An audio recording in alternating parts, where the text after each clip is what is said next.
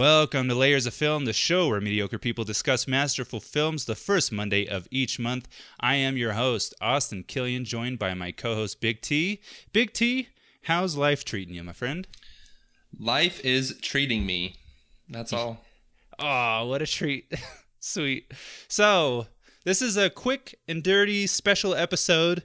I thought last second that it'd be fun to do a rankings list of all the movies that we covered this last year, and Big T agreed. So we decided to come together real fast and uh, just kind of we we both ranked uh, 12 to 1, 12 being our least favorite, 1 being our most favorite. Yeah, right. that makes sense. And uh, and and putting our list together of, of, of the movies that we enjoyed, and creating the ultimate rankings list between the two of us for the movies that we covered last year, all 12 of them. Like I just kind of added those scores up, like where it landed, and whatever has the highest is the worst or least least good, because these are masterful films we're talking about. So there, there's there's none that are bad, right? Some real complex statistical analysis to determine. That's right, and we have a few uh, ties in here as well. And the way that I decided to break that up is if we agreed more on um, where something landed on the ranking, then that should get priority and be higher up on the list. Um, and I'll explain that as we go through. But without further ado, let's get to our rankings. Big T, are you ready? I'm ready. So and this, for everyone's, yo, go ahead. no, go for it. I was gonna say for all of our listeners, I have not seen this list yet, so I'm going to be just as surprised as everybody else. That's right. We can't afford someone that could do this stuff for us. So we we I can't be surprised. I guess. Um, maybe maybe next. Oh yeah, I guess that's worth mentioning that we're going to be breaking uh, each year into their own, or each year that we're doing. Sorry, each twelve episodes into their own season. So this is going to cap off season one of Layers of Film, and then of course on the same day that this episode is going up, uh, episode 13's uh, kicking off season two of Layers of Film. So get ready. Season Let's- two. Yeah. All right. So this is the only one that we 100% agreed on. and I think it's probably pretty obvious if you've been listening along with the show. At the number 12 spot, we have North by Northwest. So kicking it off, I think we'll just kind of take each take turns, kind of explaining why it landed where it landed and what we liked, what we disliked, you know, just whatever we want to talk about with that film. Uh, Big T, why why did it land on number twelve for you? Yeah, I think what you said earlier, this wasn't a bad film. Like there were some good parts to it. It was entertaining at times. It's just compared to all the other films we watched, I think this one obviously ranked the lowest. I think for me, I think it was just it feels a little dated. I mean, it's Yeah. one of the oldest films that we watched, and I think that really comes across in some of the dialogue, some of the plot points. Um, a lot of the things, because this is such a masterful film, a lot of the things from this movie have become tropes, and so they're really easy to sort of predict or really easy to kind of like see coming. Um, so in that sense, I don't think it was as engaging for me watching it, you know, in the year of our Lord 2022 compared to when it first came out. Right. But yeah, I mean, again, I think it was a decent film, and definitely you can see kind of how the the genre has built off of this film and films like it. But mm-hmm. I just think because it's sort of aged a little bit more than the other ones. Yeah. Oh, yeah, for sure. I mean, who? Probably the main factor in landing on number 12 for me is that five minute car chase or whatever was going on with that thing, man. That, I mean, yeah. Okay. So dialogue was fun. Like the storyline was fun. There are a lot of twists and turns. It was an enjoyable film, especially like you said, for the time. I think I could, I could see why people would, would have loved this film, especially going back, and why people would reference it, reference it still today. But yeah, it just doesn't quite hold up anymore as compared to well, we'll get to it later, but uh, some of the other films that even though they're pretty old still hold up remarkably well today.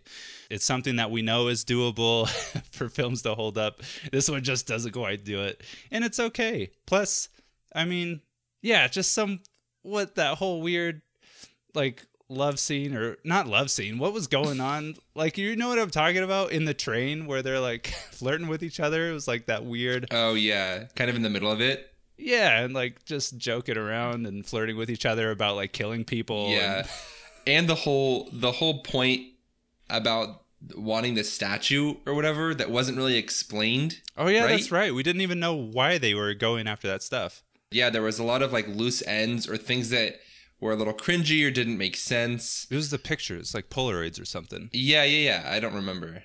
I don't remember it yet either. But you know, Decent film, but when you're comparing to it to the others on the list, I think yeah. understandable.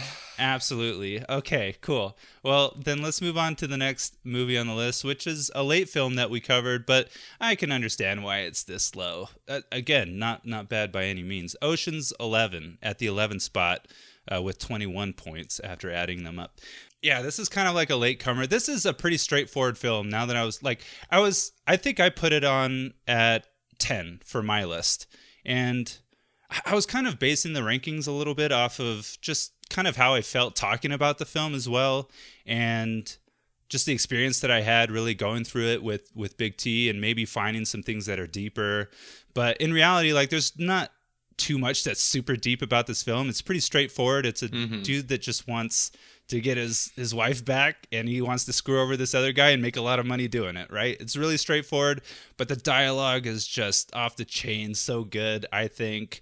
I think it's just a fun time for sure. And uh again, super straightforward, but a really entertaining watch, I'd say. And it still holds up in my opinion.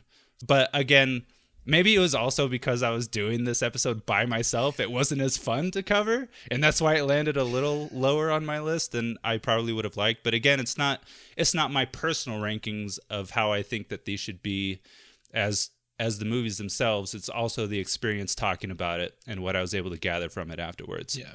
So that's that's my reasoning.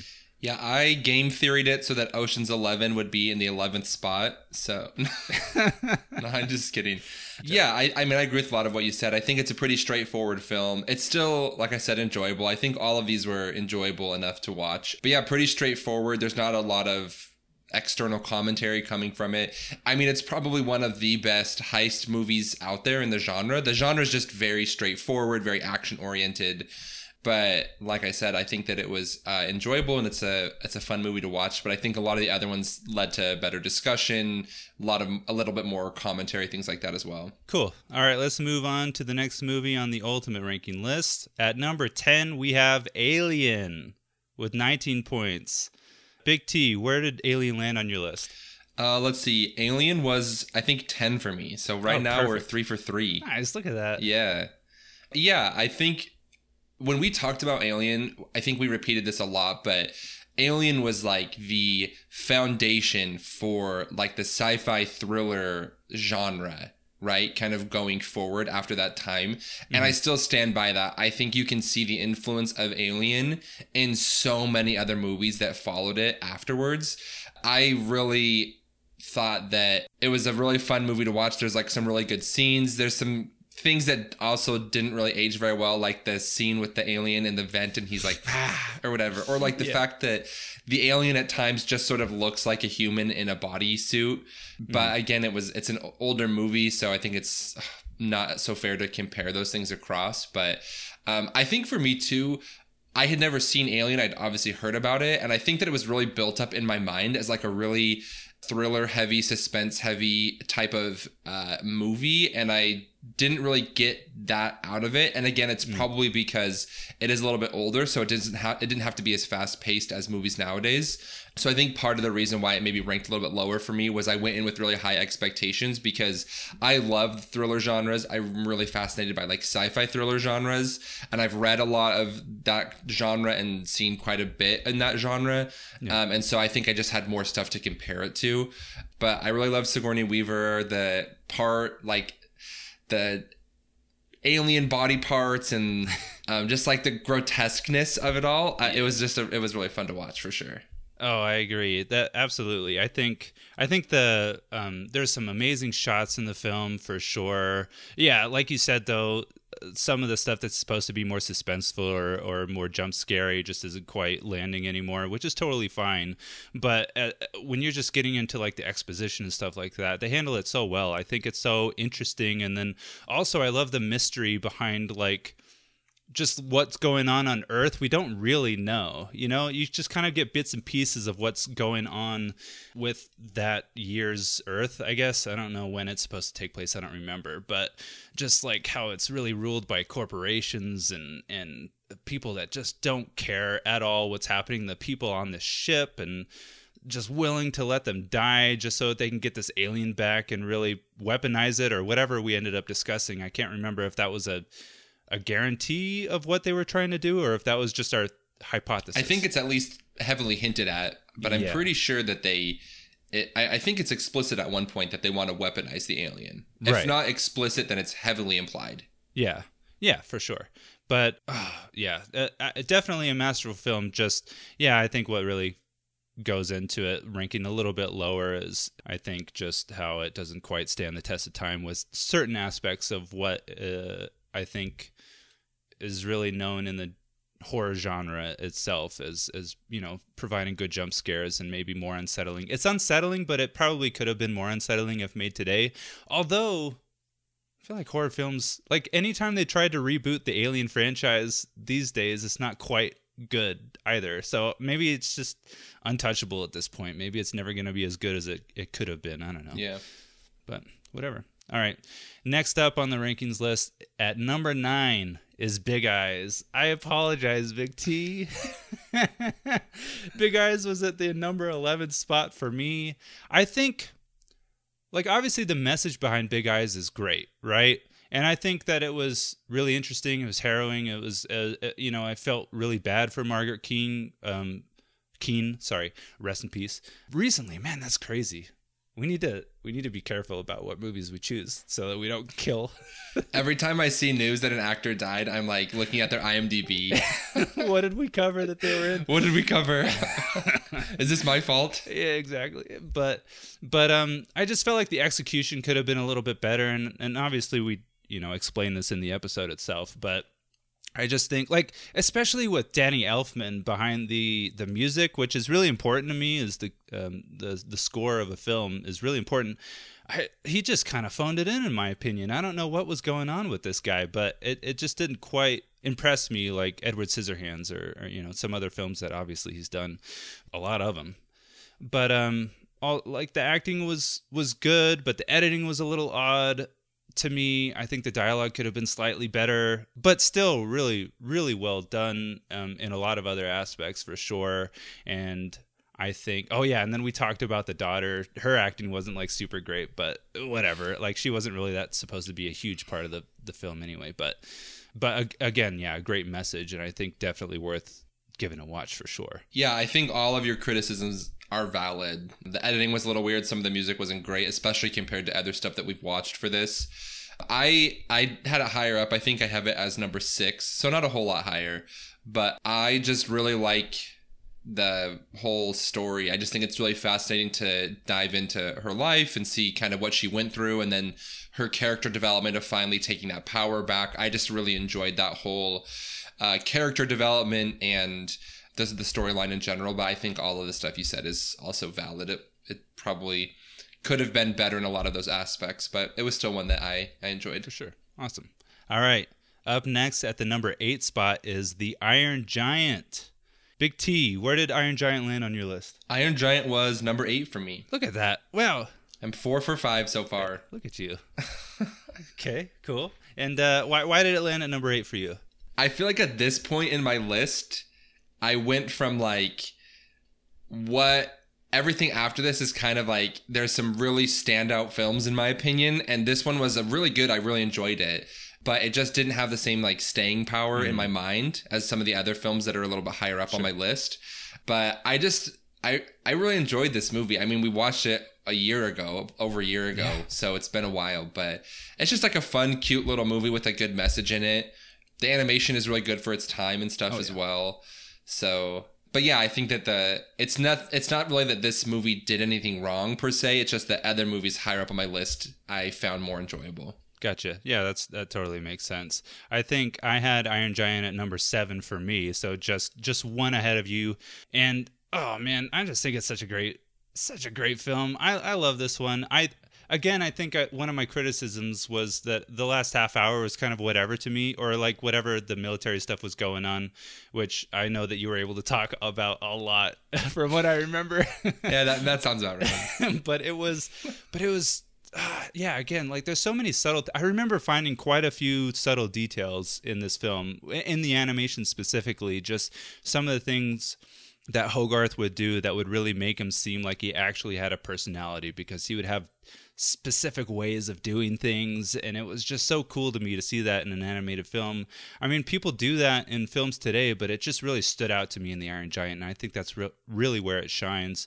And then of course the the dialogue I think is is fun too, and the the relationships between the characters, and I we really do get some some great characters in this in this film, and and uh, it's a shame that no one talks about it as much as or sorry, as often as I think it should. It's it's kind of often overlooked. Like people referenced Iron Giant, but no one really talks about that film. You know, no one talks about how great it is or this and that. But um, but it is. I to me, it's a pretty standout film.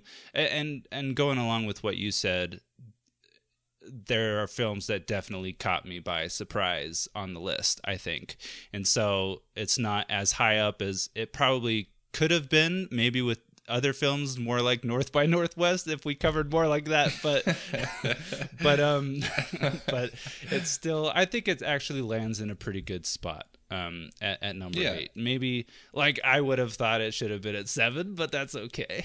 8's still pretty good. All right cool. Moving on. This is actually our first kind of tie um I guess for the 7 slash 6 spot. At number 7 we have Pan's Labyrinth. For me, I had that up way higher actually. So uh, I'll explain the difference, I guess, when when I get to or when I uh, push it off over to Big T. But uh, I had it at number three. I don't know what was. I just love this film. I don't know why I love it so much. I it's just really I it is a movie that I had never seen before. I didn't really know what was going on. I I had no idea that there was this weird parallel thing going on between like all the fantasy stuff happening and then the uh, oh shoot Spanish Revolution. Yeah, right?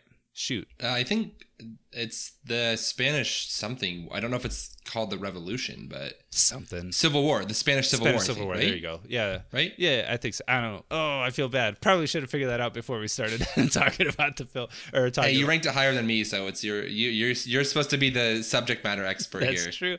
I feel bad, but it was just I don't know. I remember going into the film not knowing that, and then when it started popping up in the in in the movie, I I was a little.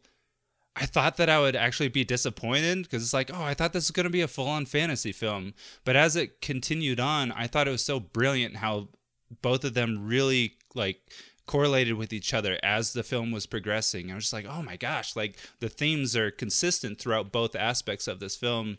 And obviously, like the character design of of the uh The fawn. the fawn yeah yeah the fawn the character design of him and the just like different characteristics and the way that it moves and talks and I don't know, it was just so interesting and so cool. I mean, that's something that you always get from a good Guillermo del Toro film is just really interesting visuals and, and I just thought it was so good and the acting was great from the the little girl as well, just so so good. I don't know. I just I thought that the shots were great. I mean, a couple of random you know issues like I, I think from what I remember from that episode discussing of, uh, of how the the nanny or whatever her name is. I really should have looked all this up before. But how she just like stabs what's his face and then doesn't finish the job and just runs. And obviously in that moment maybe you don't know what you would do, but at the same time it's like why did you just kill him? Why would Yeah. you know what I mean? Why would you like Finish the job? Yeah, just finish the job. He's like the worst dude that's ever lived or or you know, close to it and and you're just not going to finish the job. Whatever. I don't know. I again like I was just super shocked at how much uh, I ended up loving this film and the music behind it as well. Just oh, it was perfect and how it began and ended pretty much the same way and with the music and ah, it was just brilliant in my opinion. Big T, what do you have to say? Yeah, I agree with you. I think the some of the narrative elements were really impressive. The sort of the beginning and ending the same way, the parallelism between the fantasy world and the real world were really fascinating.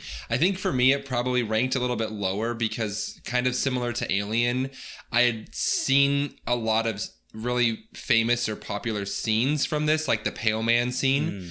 And so I think I went in with really, really high expectations for the movie, and it just didn't. And maybe they were unrealistic expectations because if you're only seeing the highlights, of course, it's not going to be as good as like the best parts. Sure. I, I, so I think that that may have sort of influenced my um, placement of it a bit. Just because I mean, I agree with you. I think that it was it's the music is great, the character design is phenomenal. I really enjoyed kind of like you were saying, just the way that the fantasy world and the real world sort of reflect on each other and what that sort of means narratively. So again, nothing really wrong with the film. I just think that other stuff sort of stuck with me more and because I had such high expectations going into that film that were maybe impossible for it to actually meet, that sort of naturally results in it being a little bit lower on my list. At number 9, isn't that crazy? We've watched a lot of good stuff though. We did. We truly did. I was yeah, when I got your list, I was a little disappointed. I was like, "Whoa, so low. Why?" but um hey, that's fine. It's I mean, you can't I well, yeah. Let's get into the next. Let's get into the next film because I was a little surprised that Pan's Labyrinth wouldn't have been higher up on the list than at number six, Hunt for the Wilderpeople. Again, this is a you know this is kind of a tie between the two. There's a difference of like five between our rankings on Pan's Labyrinth, and then a difference of three um, for Hunt for the Wilderpeople. So that's why I gave it the edge. But you know, I don't know. For some reason, I was just a little, I was a little curious as to like, oh wow, I'm surprised that Hunt for the Wilderpeople is going to beat this out because, I mean, obviously Hunt for the Wilderpeople is a great, great film and um, just so cute and so funny. But you know, it's more comedic and mm-hmm. it's just interesting that something that's so comedic would uh, would take the edge. Yeah, I think it's also kind of hard to compare films in different genres because it's like apples and oranges, right? There's like so many different strengths and weaknesses for these different genres or so, sort of ways that you can play with expectations in one genre versus another. So kind of creating this list is a little difficult in and of itself. Sure. But I think for me, the reason Hunt for the Wilderpeople was lower for me or was like I had a better score on my list was because At number four. Yeah, I think maybe just also the sort of headspace I was in when I was creating it maybe it maybe like influenced it but I just remember Hunt for the Wilderpeople is like a really feel good movie. It just makes you feel really good and it's funny and it's got really like touching scenes and heartwarming scenes. I think like for a film looking at films and the way that they impact the audience like emotionally I just think that Hunt for the Wilderpeople is just really sincere, really authentic, really well done. It's got, you know, moments of comedy, but it's also got really like touching, sad moments. But I think like as a reflection of the human condition and of the human experience, I think Hunt for the Wilderpeople just does a really, really good job of sort of exploring all the different um, highs and lows of the human experience and telling that story really cleanly and just really expertly. That's yeah, that's a really good point. I'm I ah oh, man, I mean I had watched this film before, um, just like a year or so uh, before covering it for this show. But man, that was such a shock. That was such a shock. Like I, I didn't really know too much about Taika Waititi, you know. I just watched Thor Ragnarok and and I thought it was so good, and then I did happen upon this film, and it was just so.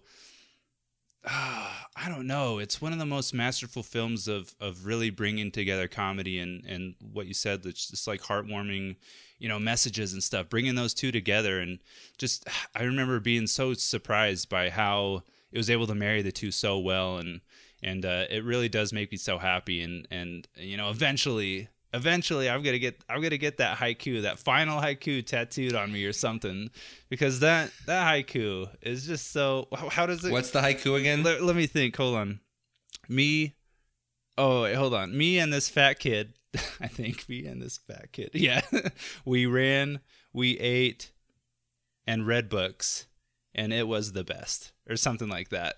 I don't know why. I just, for some reason, when he read that, I was just like, wow, this is such. Because the whole time you have Ricky Baker just making these dumb haikus and, and, um, and Hec, not really appreciating them. And then eventually, like, you could just tell that uh, by the end of the film, when he makes that final haiku and tells it to Ricky, and, you know, something that he knows that he would appreciate and really sharing his feelings too about, you know, what he thinks about this kid it was just the most. It was just such a beautiful moment with such a comedic haiku at the same time. Yeah, I don't know exactly. I think for the genre, like all the other movies that sort of fall into the genre of Hunt for the Wilderpeople, I think Hunt for the Wilderpeople like does this genre the best, mm-hmm. right? It just has such a great balance of all the different components of it. Um, also for my list, like I kind of created it. I said this earlier, but like the staying power of the movie. Like, how often have I thought about this movie since I watched it last? sure. And I just, for me, I've thought of Hunt for the Wilderpeople. I'm like, oh yeah, that was like a good movie. You know, if you like need a good cry or whatever, you're like Hunt for the Wilderpeople. Like, throw that bad boy on. You know, a good cry and a good laugh. Holy smokes! Exactly. Yeah. Like, you need a cry, but you need to like you know a chaser afterwards you need to like feel better afterwards nice that's perfect yeah i don't know yeah so you had it on as number four and i had it at number yeah. eight so a, a, a pretty big jump, but you know, it, it deserves to be where it's at. Number six at the ultimate ranking, psh, fantastic. All right, let's move on to number five, The Shining, and that I think that's why it was so surprising to me.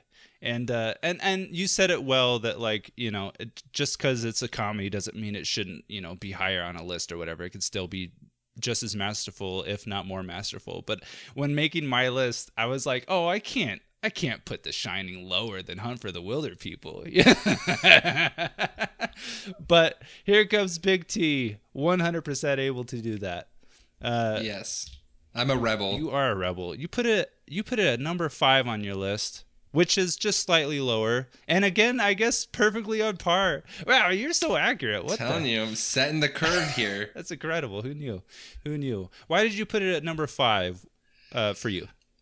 Um, yeah, when we talked about this movie, I talked about how you know the plot wasn't eh, by itself was pretty simple, but just like The Shining, I think was probably out of all the movies we watched, it's the one where there was just like layers upon layers of meaning in the movie. Like there was so many things that there was symbolism for and, you know, allusions to different, you know, historical events or whatever it may be.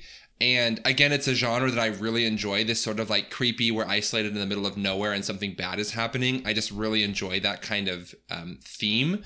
But I think it's that's done really well. The cinematography is phenomenal. The music is is outstanding, and I think from our discussion too, there's just a lot more to this movie than meets the eye when you first watch it. And I I always just think that great pieces of art are always going to mean something different depending on the context in which they're viewed. And so I think The Shining hits that really well. Oh, absolutely. Yeah, this is another one that I was pretty pretty caught off guard by cuz I knew that it was supposed to be kind of like a creepy movie. I knew that it was supposed to be uneasy. It was in the horror genre. I just didn't really know like what The Shining even really meant. You know what I mean? And I remember talking about that in the episode, just like, oh, like who who knew that The Shining was like a, a superpower? like I don't I, I had no idea. And so going into the film and, and just kind of discovering what The Shining was and that whole concept of everything just kind of having a voice that can really um influence people that have that gift or ability i guess. Maybe it's not so much of a of, of a gift. It could be a curse too as we kind of maybe discovered discovered in our uh, discussion talking about jack himself. He probably has the power of the shining as well. It's just it's a lot darker for him. I don't know. And maybe maybe the whole idea that it kind of takes on whatever the host i suppose maybe kind of has deep in their deep in themselves and he's kind of a dark person and he's not a great person and obviously it alludes to a lot like you said like there's the possibility that he's sexually abusing his child and all this stuff and so obviously the shining would probably take take on a, a way darker aspect or nature for him. And um yeah the shots were incredible. Oh i was so I was in love with like most of the shots of this film, and and like I said in that episode, I'm a sucker for like that slow pan or like slow zoom mm-hmm. in from behind. it's just so good and just it, it, it wasn't scared to take its time and really just making you feel uneasy and mm-hmm. and I and, and that's where horror really shines for me. That's my sweet spot for horror. I'm I'm not no pun intended. Yes, there you go. I'm like, wait, what did I say? Shine. Yeah, that I'm just I'm not really into the jump scares. Like like I'm not really into spicy foods being spicy just for the sake of being spicy. You know, like I want a good flavor. It's gotta have a reason. Yeah, I want a good flavor to it. And this oh this movie has the the most delectable flavor as far as yeah. as horror goes. I'm not I'm not like I haven't watched a ton of horror stuff or whatever, so we'll see. That so far The Shining is probably my favorite horror anything. And so we'll see if anything can beat it. Maybe in the coming year, in the coming season, we'll see if we cover any more horror things. I'll have to find something real scary for you. That's right. All right, cool. Well, now after The Shining, we have four, three, two, and one. The next three films on this list technically were tied with the same score of eight points for each. So we really need I, I really needed to figure out a, a, way to edge it out. Obviously there's the differences. I was getting really nervous if we had the same difference for a couple of them. I didn't know what we were going to do but it ended flip up yeah flipping coin i was actually thinking about that. Should we do rock paper scissors just but it ended up working out in the end. And this one was actually pretty disappointing for me because i really thought like it would be totally number one, 100%. But at the number four spot is Edward Scissorhands. Now, mm. I'm going to talk about this first. I'm really curious to see why you had it so low on your list comparatively. Um, I'm, I'm, I'm, yeah, I'm really interested to hear what you have to say about this. But maybe it's just because it didn't like sit with you as, as, as, as crazily as it did for me. But Edward Scissorhands was the very first film that we covered on the show maybe there's a little bit of bias there because of that. Maybe it's my baby. Maybe it's my baby. It's the first one, or like my my oldest. i I've got a soft spot for the oldest. But um, I think I don't know. I had watched this film so many times before. I've seen this film so much over the years, and yet for some reason it still gave me so much that I didn't realize was in it until covering it for the show.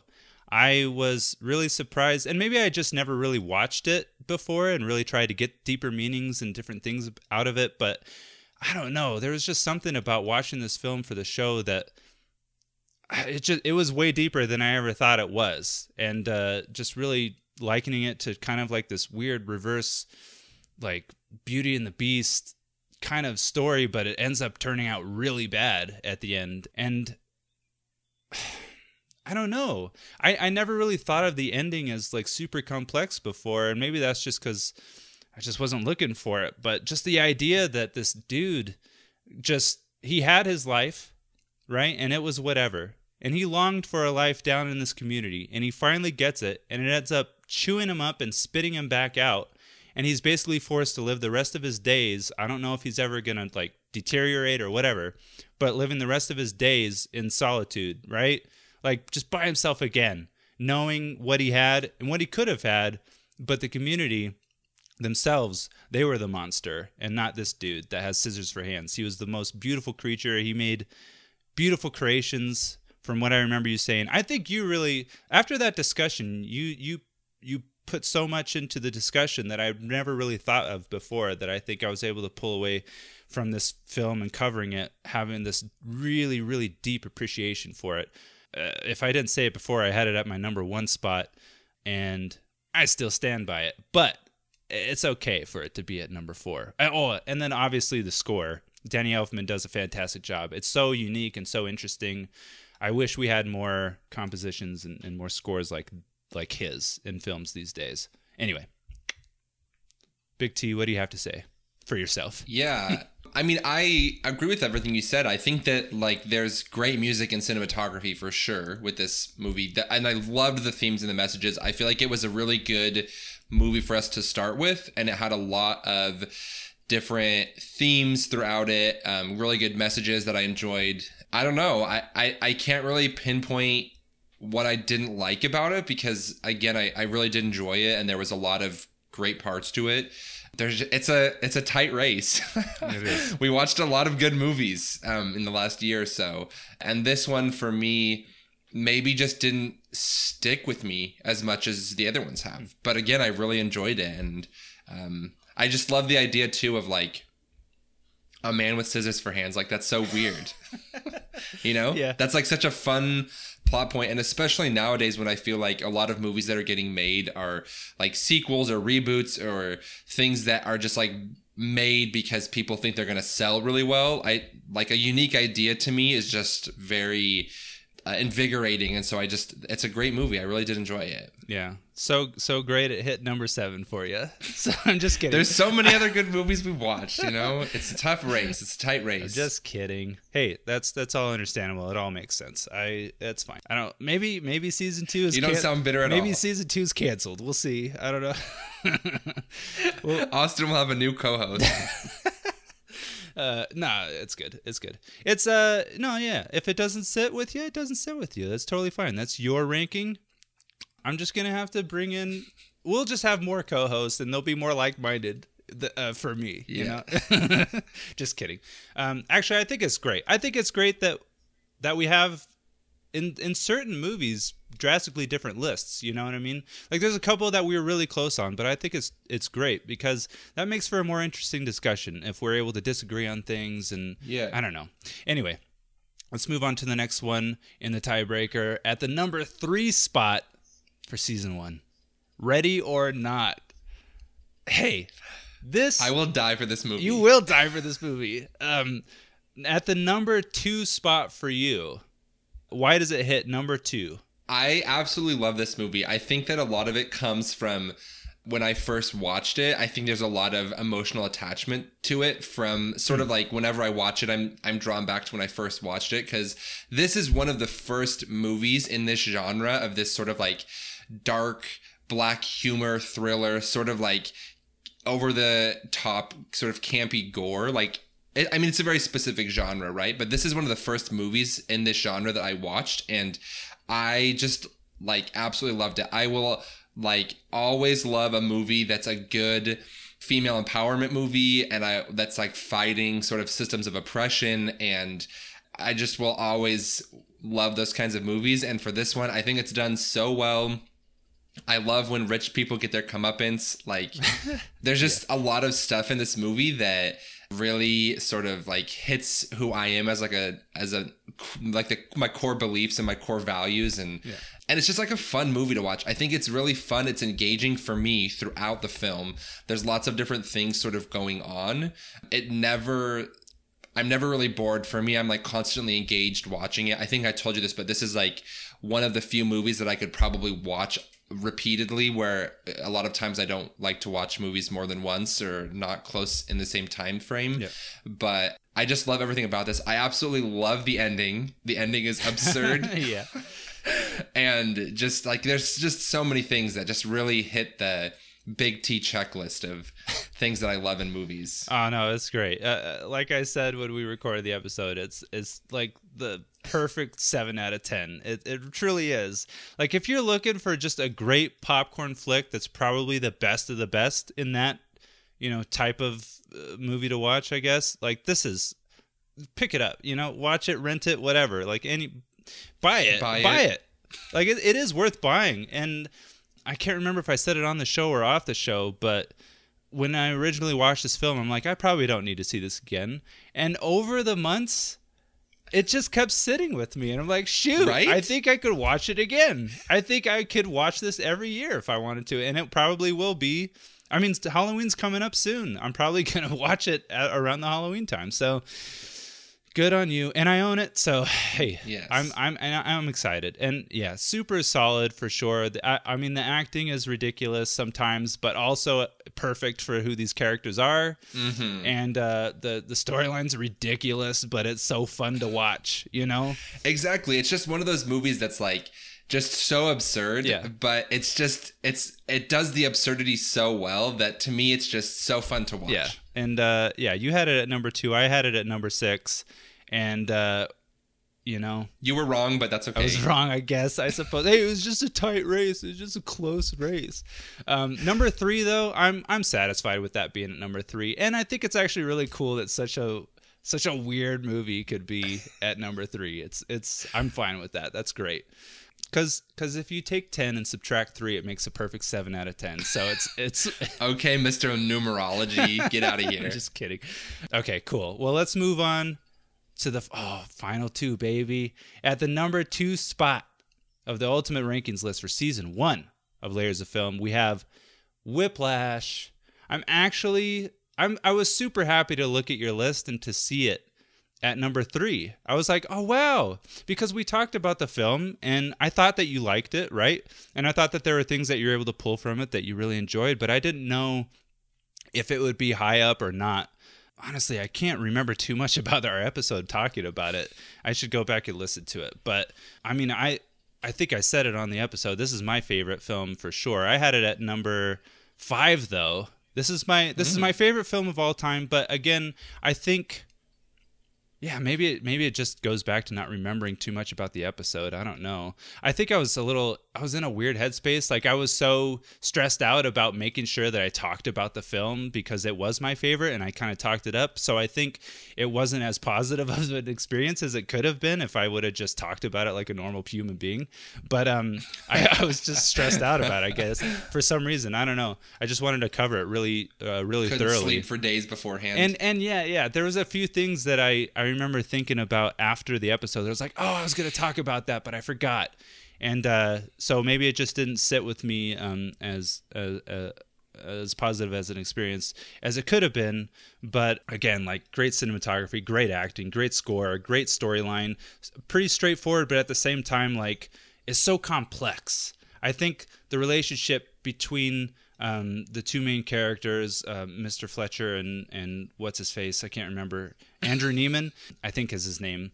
It's such a complex relationship that I think it's pretty hard to deny that it's something so great that you can analyze for years, I would say. Like honestly, you can analyze this movie for years and still have stuff to talk about it in my opinion. And it's the only film probably in my entire life where I reached the end of it and I was just like, I don't know where I land on this. I honestly don't know how I feel about this movie or not this movie, but how I feel about this relationship between these two. It's bad and yet it works for them, but it's not healthy, but it leads to greatness. I don't freaking know. Like, you know what I mean? Anyway, Big T, it landed on 3 for you. Why? Yeah, I think the word you described fits it really well, like the complexity of this film. I think it does such a phenomenal job of capturing an incredibly complex relationship and really exploring a lot of the different components of this relationship. Mm-hmm. Why it's bad, why it's quote unquote good, I guess, like what that means, the implications of this relationship. Like it's so easy, I think, for films and media in general when telling stories to just have really static narratives, really static characters that don't change, that don't really add a whole lot of depth.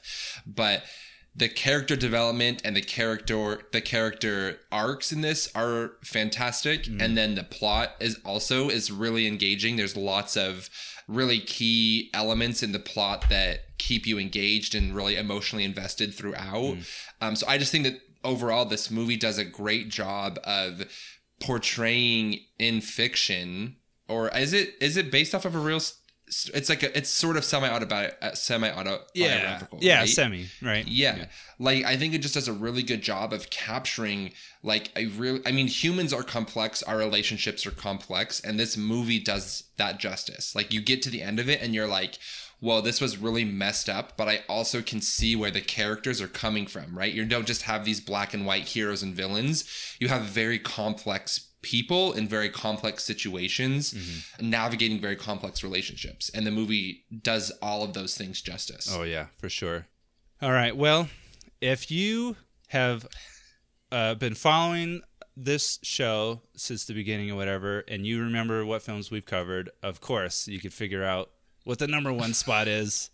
It's got to be The Godfather. It's got to be The Godfather. I had it on my list as number two. Big T, you had it at number one. What makes this the best film of the year to have watched? I was hooked into this movie from the very beginning. That's right. There is not for me like a dull moment in this film. Even the parts that are dull or seem sort of too long, I feel like have their purpose. Like I literally remember watching this movie. I got through the first scene and my wife walked in and I paused it and I was like, I think I'm really gonna like this movie. like just the way it's filmed, the music, like all of the sort of cinematography, I think is top notch. And then the underlying themes, the messages, again, kind of going back back to the complexity of characters. Um, I just I think that this was probably the movie that I was most engaged in throughout. And I also went in not with low expectations, but thinking like, okay, this is going to be sort of a stereotypical mob movie. I don't really know if I'm going to like it that much, but I just feel like it did so much great work with portraying the complexity of human life. And like we mm-hmm. were talking about with whiplash just like these relationships and all of the underlying c- cultures and currents that influence how people act and behave and what we do. But yeah i was hooked from this move in this into this movie from the first scene. It just was phenomenal. Oh yeah, it's yeah. This was this is probably the biggest standout for me of like wow, like because when we talked about this film, and and I was watching it for the first time, I went in into it with like, oh, this movie's probably overhyped, and the acting's probably really over the top and ridiculous because it's you know from the 70s like it's probably just you know kind of insane um, as far as overacting goes it wasn't, man. There was only one character, right? And that was the sister. I can't remember her name, but that was the only part that was a little overacting, but still still interesting, right? But everything else like the shots, the the, the acting, the music, the uh, what was the movie that I just talked about that wasn't afraid to just really sit like have you sit with it for a second, you know? Like that's I, I don't remember what I was just talking about, but like Christopher Nolan films are great, right? A lot of them are great. They're super complex, they're very interesting. But especially with the movie Tenet, if you've seen it, he does not give you a lot of time in a lot of his films to really sit with and understand what's going on. And I think I think that's to a fault sometimes. But this movie, it's like, no, you're going to sit with it and you're going to feel it, right? You're going to feel everything that these guys are feeling right now in this moment. And we've talked about it in the episode when we covered this this film just like how natural everything looked and felt like their relationships with with each other the family gatherings they really felt like a family. I didn't see too much acting you know what i mean? I saw it was like we were actually just having like the cinematic view into this real family's life. Mm-hmm. and just so good. And again like al pacino's performance are you kidding me? As michael? So good. Maybe one of the best performances of all time just beautiful and, and of course Mar- marlon brando does a fantastic job as well but i don't know for some reason i was just floored by al pacino's performance just how subtle it was and yet you could see every emotion that he was trying to get off or, or put off it, it was just ah, oh it's beautiful Yeah, I think that it just really is a movie where everyone who was involved from like the actors to the stage crew, it feels like they really put their whole heart into it, did, right? yeah. Like even crafting was in the back, like putting those sandwiches together, you know, with their whole heart. It was their passion, their dreams, their d- drive. But like I just feel like the the script, the even the lighting. I think we talked about the lighting for a Mm. really long time in that movie too. Just like everyone just really brought their A game, Yeah. and you can feel it in that movie. And I think too, kind of like what you were saying. I I think I maybe went into it with the expectation of like we will watch this because it's you know like a classic, but it's gonna have not aged very well or whatever. Mm. Yeah. Kind of like Alien or North by Northwest. But I came away from that movie the exact opposite. I was like, whoa, this movie really stood the test of time. Mm. Like it really like the complex interpersonal relationships and character development that it explores really stand up still and are really valid and do make you ask some really serious sort of like thought-provoking questions. Oh, for sure. I remember finishing the film too and getting ready to shoot the episode with you and thinking, I'm gonna be so disappointed if you hated this film. You know what I mean? Like, I might have said it on the episode too. I just, oh man, I was so nervous to hear if like you hated it or something, and then there was so much relief when you said that you loved it. I was like, oh, thank goodness, like because this is gonna be a hard one to get through if we couldn't agree on loving this film, and of course we do. Oh man, and um, I think potentially the longest episode of our show covering this film. I would not be surprised. I mean, it was. It might have been the longest movie that we watched too, right? It was almost three hours, or yeah, and you know it's got to be impressive if I put it at number one. That's and it right. was the longest movie we watched. that's right. And I'm pretty sure on that episode we talked about the Batman as well for a little bit, and that was a long movie, and you did not like that movie too much. Yeah, that's number thirteen on my list. Oh, nice, great film, good job, Al Pacino, Marlon Brando, James Caan, rest in peace. Rip. R.I.P. Directed by Francis Ford Coppola. Coppola? Coppola. I don't know. Love it. Love it. That, yeah, that was the closest that we agreed on anything, I think, at three points. I mean, three points. Yeah, that's Mm-hmm. That's impressive. I mean, the next highest up was eight, right? So it Right. beat its competitors by quite a bit. The question is, is for season two, when we do our rankings, can we have a perfect agreement at the number one? Who knows? I don't think Probably so. not. Yeah. But I think you and I approach like I think score is really important to you, Yeah. and I really think that the music is important, but it doesn't play as pivotal of a role for me. So I think we just have different sort of like values and sort of things we pay attention to, and that's totally fine. Yeah. That's what makes the discussions interesting. That's true. Yeah, yeah, for sure. Yeah. I remember what I was going to say about The Godfather. I already forgot what I was going to say about The Godfather. what? Oh, I That just means you weren't supposed to say I have it. such a bad. Oh no no no. Okay, now I remember. It's because we've talked about it quite a few times during you know random episodes and stuff. It really does a great job at not treating the audience like they're idiots, right? yeah. And that's what I wanted to say. It's just those are some of the best movies when they just they actually respect their audience. Yeah, for sure. Because the audience is part of the film, right? It's part of the movie experience. Yeah. And if you film a movie with your audience in mind, then it's going to come off a lot better, you know? For sure. Absolutely. Cool. Well, great. Uh, let me do a quick run through of that one more time. The ultimate rankings list: number twelve, North by Northwest. Number eleven, Ocean's Eleven. number ten, Alien.